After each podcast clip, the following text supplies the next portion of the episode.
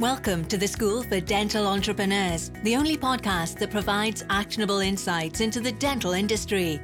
Brought to you by Emitter, the leading communication platform for your dental practice. And now, here is your host, Anmol Oberoi.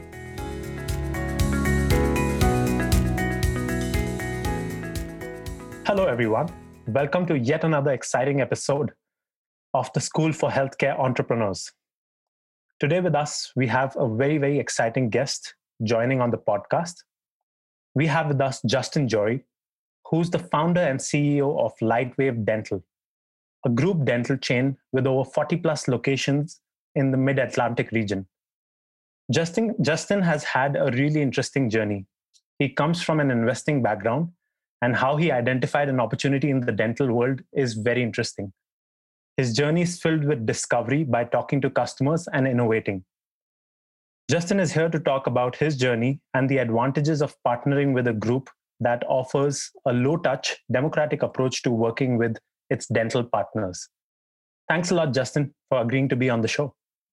Yeah, happy to be here. Absolutely. I'm super excited about this one. Um, so, just before we jump into the specifics and, and about your journey and your experience, it would be good to sort of um, you know get a quick introduction from your side and and take a step back and uh, go back to you know when you started in the dental world how did that happen? How did that discovery happen? Yeah so as you mentioned you know i spent about a decade investing in high growth businesses uh, with private equity firms and always had an affinity towards healthcare services always had an entrepreneurial spark an entrepreneurial itch whatever you want to call it and um, and so I just felt, um, you know, just kind of an inner calling to to to leave the comfort of my private equity job and go start something. And I knew it was going to be in healthcare services, but I didn't know exactly what it was going to be. Um, so I I walked away from my partner role at this private equity firm and um, and carved out two years of my life where I was going to spend two years finding what I believe to be the best opportunity in healthcare I could find. And um, so as I started that journey, I started looking at a lot of different things: uh, healthcare technology, healthcare services, you know, medical management groups. And then it was just by chance I had a friend of mine who um, who called me one day and he said, "Hey, I just played golf with this guy that has uh, 40 dental practices." And he said, "Do you want to talk to him?" I said, huh, group dentistry. Interesting. I said, yeah, I definitely want to talk to him. So I met this dentist and I just, you know, learned about how he built his group and what's going on in the industry. And then I immediately left that appointment and started doing a lot of research. And then I reached out to some some dentists that I knew. I had a, one in my neighborhood, and he had a few friends. And I said, "Hey, can I take you guys to lunch once a week?" So we started doing these weekly lunches, and I'd present the research, and they would nod and say, "Yes, that's true. Yes, that's what's going on in the industry. Yes, that's what we're experiencing." And I started to realize there was this really incredible growth opportunity in building a, a group practice model that was different from existing options. And um, that basically, through those interactions, that became the business plan for Lightwave Dental. Um, so that that's kind of how I got started. That's that's super interesting. And uh, one thing that reminds me, um, you know, you, you spoke about that you always wanted to do something in business. I think you were very close to founders and, and business people while you were at private equity. And, and I think uh, like you realized that, you know, you want to be in business, build a business, uh, and you took that call. But what really stands out for me is that um, even before jumping right in, uh, the most important part is understanding what the customer needs. And, and, and the way you've approached it is so customer centric. You said that uh, you used to sort of go over lunch with um, these dentists week on week, do your research, and validate the idea and thought behind what you had. So I think that that really stands out in the approach. Yeah, for sure. I mean, that's that's given me a lot of advantages. And the nice thing was, is I had about, and from that, you know, during that time, I spent about a year full time studying the dental industry and tweaking the business model, right, and pitching and talking to a lot of people, you know, looking at a lot of dental practices. And so I really had about a year to like fine tune my business model and the approach and how we were going to do this so that when I actually got started, right, the plan was pretty tight. And it was, yeah, just like you said, a lot of that really built on uh, you know, started with high level macro industry research, but then validated all of that with with yeah, customer interactions, customer in one-on-one customer research and validation. So yeah, you're spot on. That was I attribute a lot of our success to to doing that. Absolutely. And and just a quick question: How many years back is this uh, when when you? Uh, yeah, when so I started. Yeah, it was October 2014 when I said, "Hey, I'm going to carve out two years and go find something in healthcare." It was probably about the uh, summer of 2015 when I met these dentists and started to become very serious about dentistry. And then, you know, a couple months into that, after kind of digging and digging and seeing this opportunity, I, I focused 100% on dentistry. And so, like I told you, from a, from that point on, for about a year to year and a half, I was 100% full time focused on building this dental group. And and luckily for me, I, I found this incredible group of practices in Virginia I went nationwide looking at dental practices to get started. You know, looked at the Pacific Northwest, looked in you know the Mountain West region, looked at Texas, Michigan, and then again met these spectacular practices in Virginia who didn't know each other. They were six uh, different practices practice groups that you know didn't know each other, and I basically approached them all and said, "Hey, let's build a group. Let's start it here. Here's the vision, and here's how we're going to be different." And they were all uh, very excited about it. So we started it in November 2016, and we had eight locations at the time, uh, six different practices that I brought together in the same day. Um, right. And then from there, we've grown to now 44 locations uh, in Virginia, North Carolina, and South Carolina. Wow. Well, clearly you've done a lot of right things to grow this fast. Um, but but just wanted to understand one thing, and, and I'm sure the audience also will have this in mind. Um, technically, you started uh, just four years back, and you've grown so much. Um, four years back was group dentistry a known, uh, you know, a known way to do business. Um, did you not think that this is something that already exists and this is the playbook, or was it always in your mind that you know I'm not going to follow that playbook, and and probably there is a way to do things differently? Yeah, I would say um, in from the years of about 2010 to 2015 I think uh, group dentistry started to grab a lot of headlines when there were some big private equity transactions done. Right. And I remember talking to some some private equity firms and investors that were under the impression that the dentistry space was already combed over. There'd already been a bunch of, you know, private equity deals in the space, and you know that it was, you know, not not a lot of opportunity. And um, again, I did so much research that I, you know, I knew the facts in this industry. I knew that that was not the case. Right. You know, the biggest dental group in the country at that time was Heartland Dental. This is back 2014, 2015.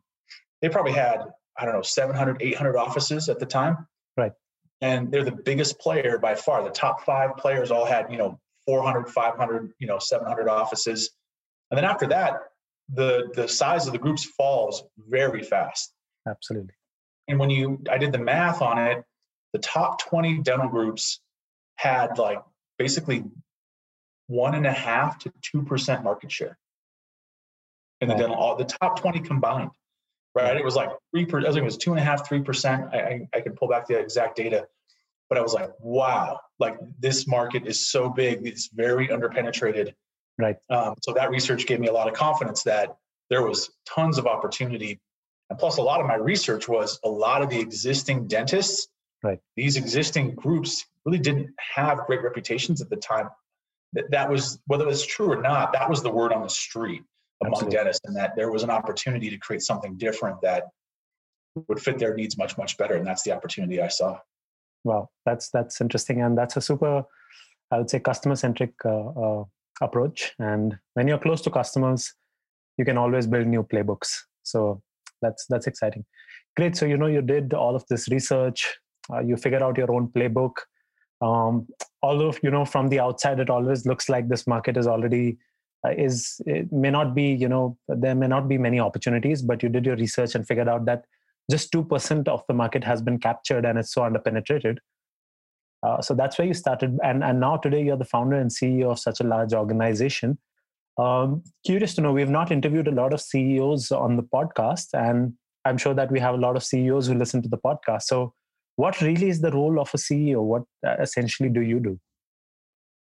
Well um, it has been in the last four and a half years it has been quite the journey um, you know what we really were when we started in november 2016 as I tell a lot of people, is we were a startup with cash flow.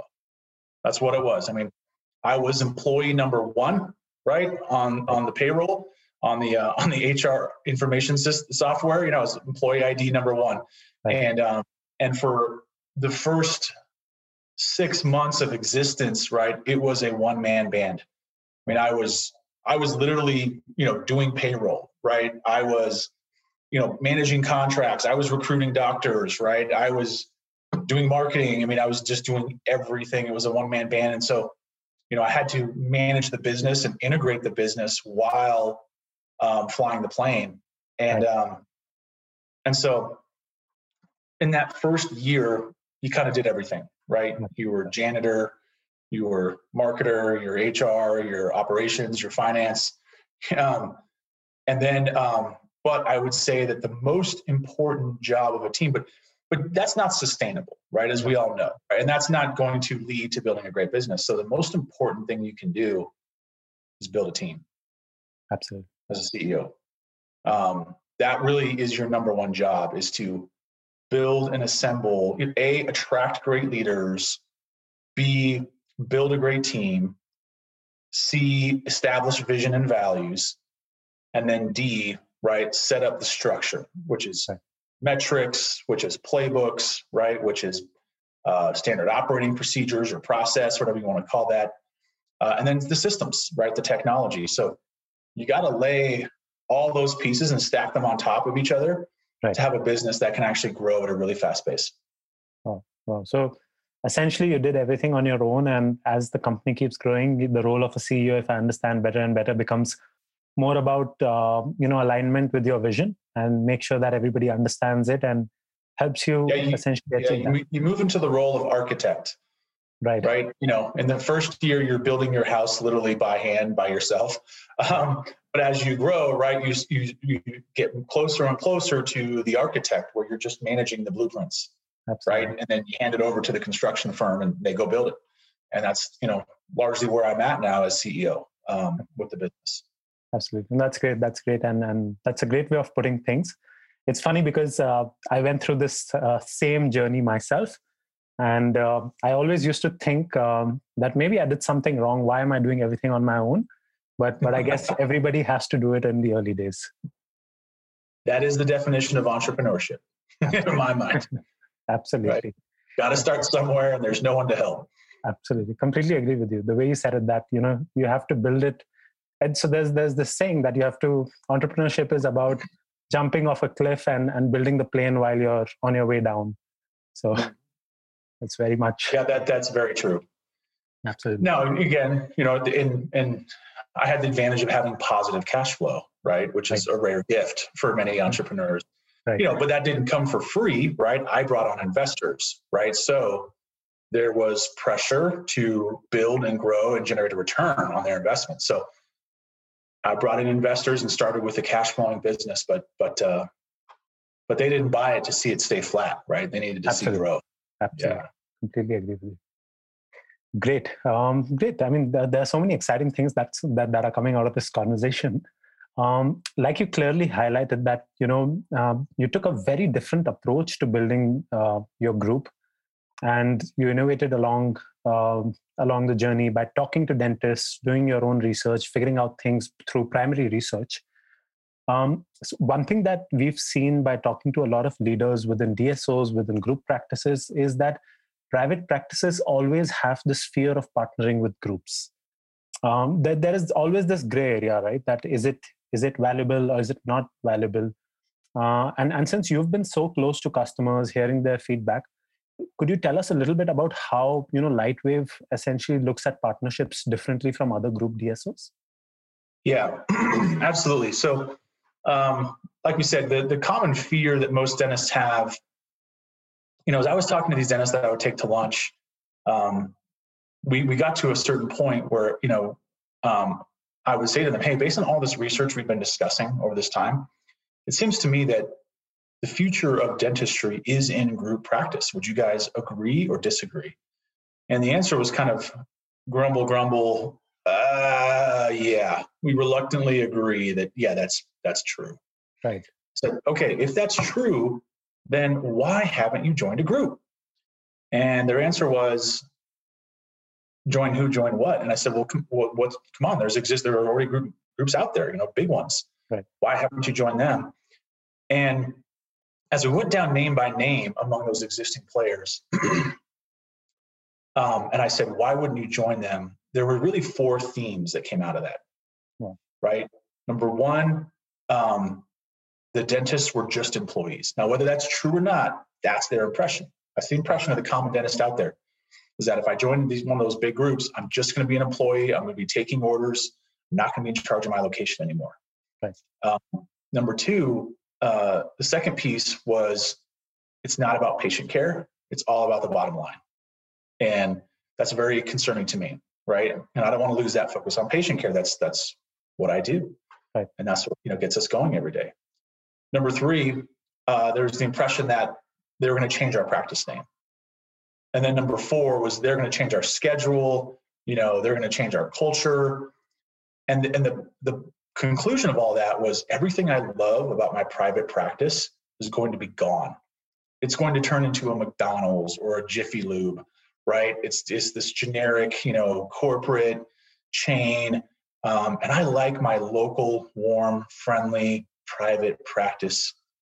You know, I like that. I don't want to lose that. Right. And that was the big concern. That's why they would say, yes, I know it's the future, but I'm reluctant to join because of those four reasons.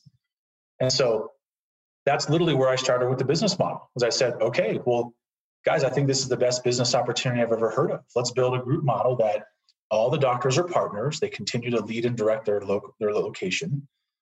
Number two, we're going to keep an extreme focus on patient care and protecting clinical autonomy. Uh, number three, we're not going to change your names, right? We're going to keep your brand, your private practice in play. And number four, yeah, we're not going to come in and change your schedule, change your culture, right? We're going to partner with really, really high quality practices so that we don't have to change those things, right? right? We can just give you best practices and tools and resources so you can grow and become even better. And that approach and message, and you know, so basically our saying is, hey, we're going to give you the benefits of group dentistry, but preserve the essence, right? The heart and soul of private practice. And for dentists, that's like, ooh, yes, right? That sounds great. Um, and so that is kind of our approach that has been received extremely well. Um, and uh, yeah, so that, that's I guess that's how I'd answer that question and how we differentiate it and how we right. realize right our spin and on, on doing this. Wow, that's that's interesting. And uh, I think I completely agree with you with the things that you've just mentioned. Um, even though I'm not a dentist, but I can, from the outside, you know, I can think that probably dentists think this way, right? There is always fear, and it's very. It's not just with dentists; it's with any business. You may think that, hey, if I'm partnering, um, what what am I going to lose, and and not just win, right? Obviously, there is something that the other party is also looking for in terms of um, the upside. So I think yeah, the fears are, are uh, very true and it's great that you've been able to think of it very very differently letting them sort of keep their brand their identity their um, passion their, uh, intact instead of worrying more about rebranding and, and becoming just part of a large corporate yeah absolutely great so there's there's some other key elements that i'd like to add you know which is. A lot of the concerns they have is you know for many of them they very carefully tune their insurance mix, right? Which dental insurance plans they're in network or out of network on. Right. They've also adopted a software platform, you know, whether it's Dentrix or Eaglesoft or Open Dental, those are the three biggest in the industry. Right. And they have a huge fear of having to join a group and then change software, and it causes all this chaos and disruption in their practice. And so it's one of the great things we can say is when you join our group relative to others, uh, they usually do have to change those two things, which is dramatic change to their patient base and their daily workflow. And when they join us, we say, you don't have to change those things. You don't change your software and you don't have to change your insurance mix. And they're like, really? Oh, wow. Okay. Wow. This is really easy. Yeah, let's do this. Um, so those two things are, are um, things that they, um, that are huge reliefs that are very different than what they hear from other groups. Absolutely. So there's uh, that essentially reminds me of a very interesting learning that I had along my journey as well as a marketer. A lot of times uh, businesses make this mistake of thinking that a software can change the world for them or help them grow. It's it's very rarely that that happens right? The software is just enabling what you've strategized what you've thought about and it just helps you implement that. It can never help you essentially grow so i think your thought around that is that you keep whatever software you want and you know be be in network with whatever insurances you're comfortable with the growth comes because of certain other elements and certain other levers that we need to run instead of just the software it's not software dependent yeah, I mean, there is the saying, right? You can lead a horse to water, but you can't force it to drink. And and that's exactly right. I mean, we do that a lot. I mean, we take a very consultative approach with the practices we work with. So we benchmark them against our other best practices in the group. And, you know, we give them playbooks on how they do that, how they achieve those numbers. And yet it's up to them, right, on whether they want to do it or not. And so I imagine you're the same thing. You can point them and, and to show them what to do and what the impact it's going to have. But if they don't do it, right, there's not much else you can do. Absolutely. Completely agree with you. And, you know, while we're talking about these benefits, which are great, um, uh, the conversation that we had was around, you know, four, four upsides as well, which are very, very specific upsides that we spoke about. Um, could you talk a little bit about that? That uh, you know the, the, the retirement, the management, no loan partnership, yeah. Yeah. So our purpose statement is, you know, we talk about tackling the the big problems in dentistry. We believe there's really four of them. Okay. Uh, number one is retirement. There is a big retirement problem in the dental industry. Number two, the management burden. Uh, this is also a problem in the manage in the dental industry. Number three is uh, reimbursements, right? So being able to negotiate and get better payment rates from dental insurance plans is a big struggle. Absolutely. Um, then fourth, uh, for you know the the younger dentists in the market, you know as group dentistry becomes bigger and bigger and bigger, they're concerned that they'll never have any partnership opportunities. So those are the four big problems: you know, retirement, management, reimbursements, and partnership. And so we've really focused our business on solving all four of those problems with our business with Lightwave Dental. So I'll talk quickly about retirement. So the big retirement issue is, um, you know, a quick stat from the ADA. They did a survey of the dentist population in 2006, and they found that about 22% of all dentists that are practicing were over 60 years old. Wow. They renewed that survey in 2012, and their, their, their, their study came back that 35% of all dentists were over 60. Wow. And that's amazing when you think about that. 35%, over a third of the industry is over 60 right now. That's incredible. Right. And um, and and the big reason is, you know, there's a really well-known group out there called the Levin Group, big dental industry consultant, and they shared a stat, you know, several years ago that for every four willing sellers of a dental practice, there's only one young dentist buyer in the market. So three out of every four of those 60 plus dentists don't have an option to sell to another dentist. Like they're just not there. The buyers are not in the market like they used to be. Right. Well, why is that? Uh, big reason is student debt loads. You know, in 1997, the average student uh, debt of a dental graduate was about $84,000. Uh, today, that is $250,000, if not higher.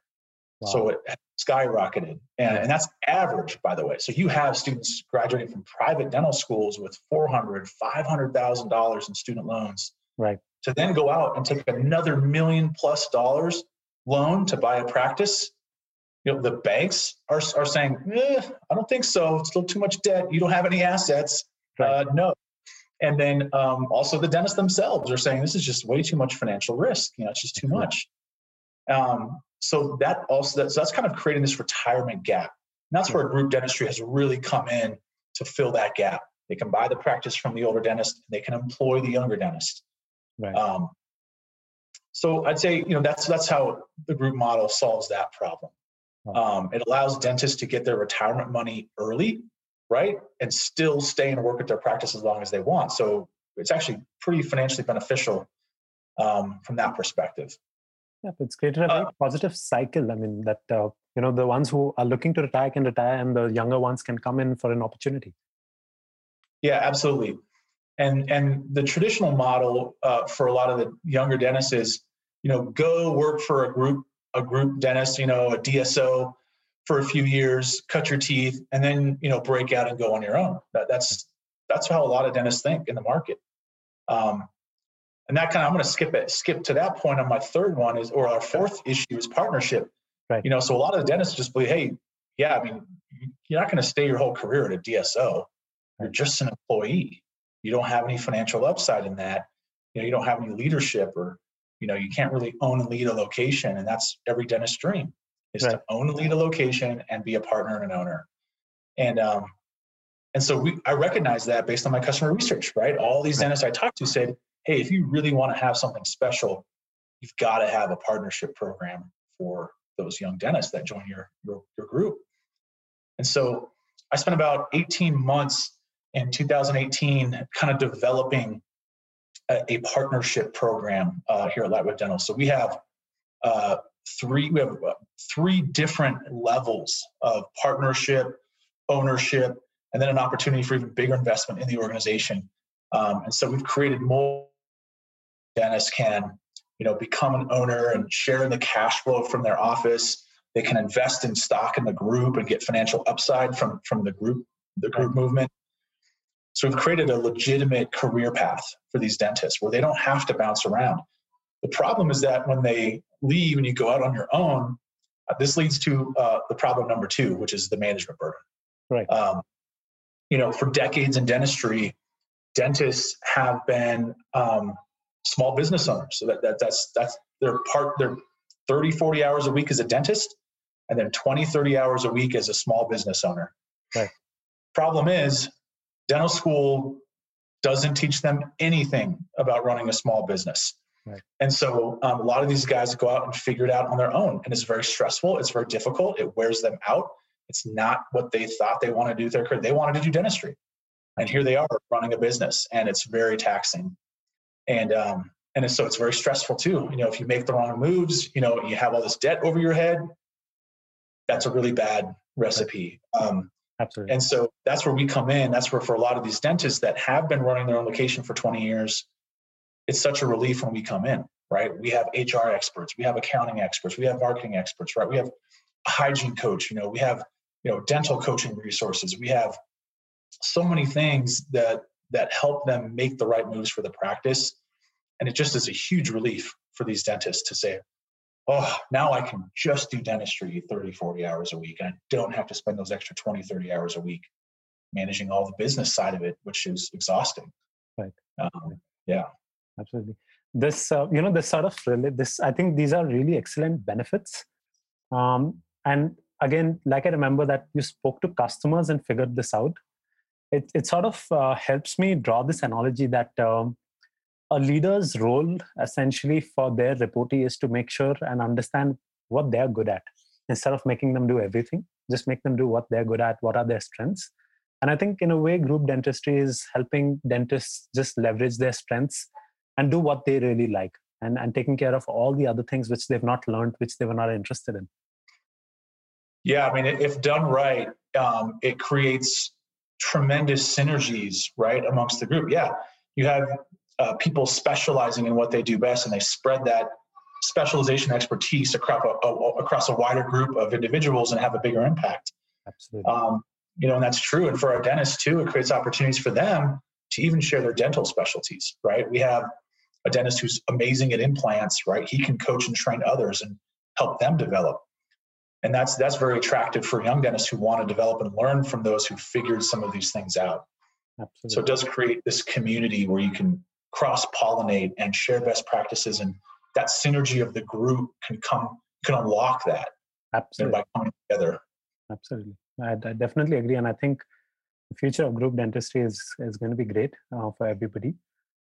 And and and we've spoken about so many things we've spoken about the strategic initiatives the partnership models um, the reimbursement management um, the advantages of partnering with uh, someone like lightwave um, so you know one thing that i've learned after speaking to so many leaders is that um, especially during covid um, they've seen that the groups and the dsos have recovered much faster than the private practices. Of course one of the reasons like you clearly said is that you know groups have dedicated resources to solve all of these problems compared to private practices where they are spending you know about 20 30% of their time figuring out how to run a small business. But uh, could you talk a little bit about the benefits that the practices that work with lightwave dental received during covid? Yeah i mean i can't tell you how many times um, i heard from some of our dentists well, you know, once COVID started and hit, and we had all of this amazing change coming at us at lightning speed. Right. I mean, I remember the weekend, right, when we got the news um, that right the ADA was recommending that all practices stop elective dental care. Um, you know, that was a crazy moment. You know, we had almost 800 employees, and it was like, wow. what are we going to do with our employees tomorrow? this is happening tomorrow. I didn't have months to prepare and craft a plan. You know, we need to make a call, a decision, like from Friday to Monday on how we were going to pay 800 employees. Right. Were we going to furlough them? Were we going to terminate them? Were we going to keep them on the payroll? You know, what did all this all this legislation, you know, the CARES Act and all this business, like what does this mean for us? Do we have to provide COVID sick leave time? And what do we have to do and don't do? And know, what about these PPP loans? And where are we going to find, uh, you know, PPE? Uh, sorry, you had PPP loans, and then you had to secure PPE, right, personal protective equipment. So there were so many issues flying around the room. Right. I could not imagine being a solo practitioner, a dentist on your own, right, trying to figure all this out. I just couldn't imagine it at all. So, you know, luckily for us, we had a team. So we divided and conquered quickly, a team of experts, right? So my CFO is like, hey, I'll tackle PPP loan. I'll research the heck out of this. You know, I'm, I'm like, hey, I'll tackle the, the paid leave and the HR and the benefits issues. Um, you know, COO took the PPE, right? So we saw divided and conquered, and we had teams that we leveraged and resourced in this, and lawyers we were consulting with, and just the resources of the group. And um, and the beauty of it was is that we also were very prudent financially, so we had a pretty big cash balance. Right. So you know, we could really quickly message to our docs, "Hey, don't worry, right? We've got cash." Right. And immediately we made the decision: we're going to pay our employees for two weeks right? We don't know what's going on with unemployment benefits. We don't know what's going on with leave. We don't know when we'll reopen. But you know, for us, one of our core values is taking care of our people. Absolutely. And so we said, hey, let's take care of our people. Let's just say, you got two weeks pay. Don't worry about it. We know the practices are basically closed, right. but everyone's got two weeks pay done, and we're going to buy some time to figure all this out. And so for the employees, that was huge, right? Most dental practices in the industry just pulled the plug and sent people home and said, sorry, and left the employees out in the wind. Um, you know, we did not do that.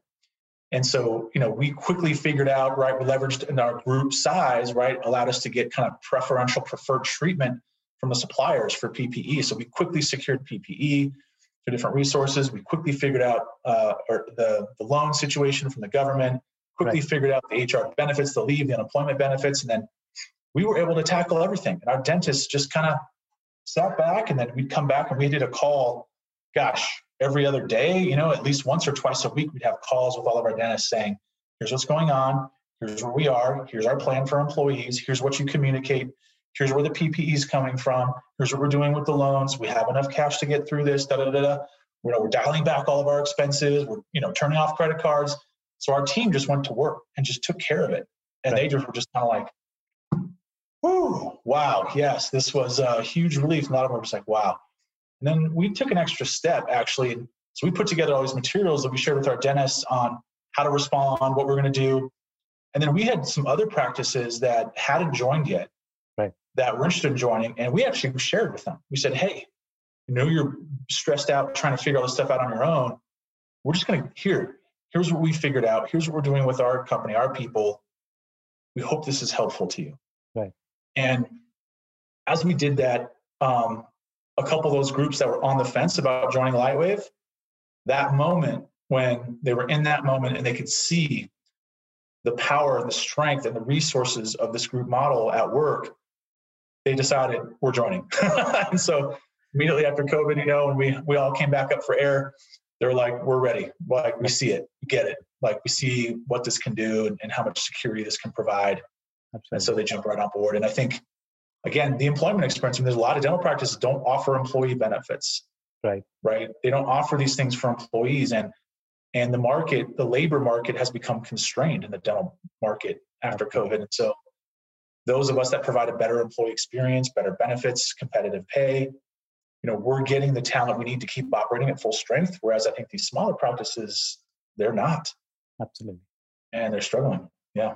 Absolutely. And and a couple of things that you really, uh, that you highlighted, I think, really stand out. One thing that um, the the first thing that you said that uh, what do we do with our practices and debt doctors tomorrow, as soon as the lockdown occurred? I think it's it's very i would say it's a very important message to the private practices to understand the value of groups um, and, and especially someone like lightwave who understood that even if things are not opening up let's provide aid for at least two weeks uh, and and you know pay them for the next two weeks because it's it's it's i would say it's not easy but at least you can figure out things when the business is up and running even if it's not profitable but how do you plan for something that's not running at all and, and i think that's that's a very tough situation to be in. Yeah, I got to give a lot of credit to our CFO and our finance team. I mean, they went to work very quickly. You know, we put together projections, we measured the impact, we measured our cash flow. You know, we knew how long we could survive on our cash, and and uh, we provided great clarity and projections. So you know, our team knew that we were in a secure spot as right. long as this didn't last forever. Um, so, absolutely, that's interesting. And and and hopefully you know private practices would realize um, although covid has impacted everybody on the negative side but hopefully private practices will start seeing the upside of partnering uh, and i think maybe covid just made them realize that. And, and hopefully that's better for the industry as well. Yeah i, I think it has. I think it really has. Absolutely. i think a lot of people see that now. Absolutely. Absolutely. And and you know since we are speaking about this and and we're speaking about uh, the advantages that groups like lightwave have offered to private practices especially during covid do you think that the future of dentistry is within the groups? I know you said initially that your research clearly said that the future is moving in that direction or, or do you think that both these models will continue to exist with fair share of the market uh, what according to your research your experience uh, yeah. what do you suggest yeah, I don't ever think that group dentistry will be 100% of the market, right?